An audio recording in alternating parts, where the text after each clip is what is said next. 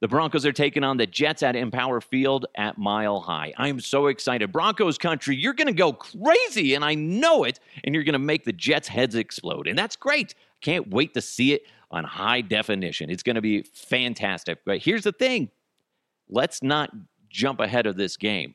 Broncos need to focus on this game. Do not look past it.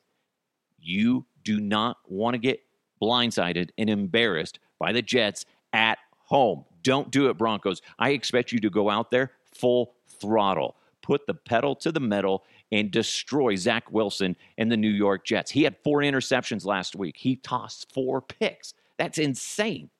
Broncos had two interceptions last week against the guy that was drafted ahead of Zach Wilson.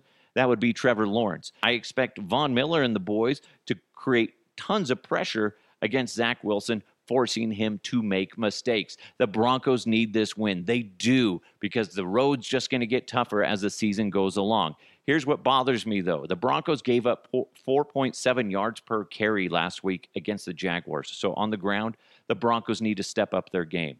On the defensive side of it, they need to stuff the run. As far as the Broncos run game, listen, you need to ground and pound, baby. You need to show up to the game. Hey, speaking of ground and pound, I banged your mother last night. Oh, fuck God, Connery. I'm trying to do it. Anyway, anyways, Connery's a dick. Broncos, do not get blindsided by this game. Go out there and do your thing. Okay? Understand? Run game. Show up. Teddy Bridgewater, do your thing. Calm and collected. Broncos defense, rattle Zach Wilson. Make him regret coming out of college and going into the NFL. He should be a, an accountant or something right now. Everybody has this down as an easy win for the Broncos, but that scares me.